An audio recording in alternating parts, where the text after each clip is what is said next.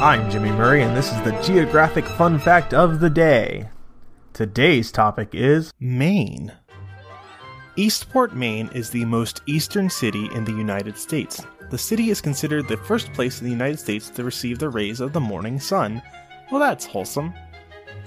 In Wilton, Maine, there's a cannery that imports and cans only dandelion greens. I wonder where they're shipping them to.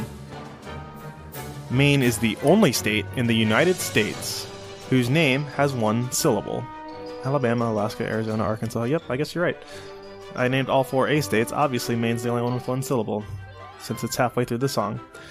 Maine is the only state that shares its border with only one other state. And as I was about to say Alaska, Alaska borders Canada. Canada is not a United States state.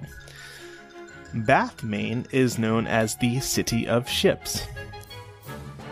Approximately 40 million pounds, nearly 90% of the nation's lobster supply, is caught off the coast of Maine. Please give me feedback on my pronunciation of the word lobster. Maine produces 99% of all the blueberries in the country, making it the single largest producer of blueberries in the United States. Please give me feedback on my pronunciation of the word blueberries. Maine's earliest inhabitants were descendants of Ice Age hunters.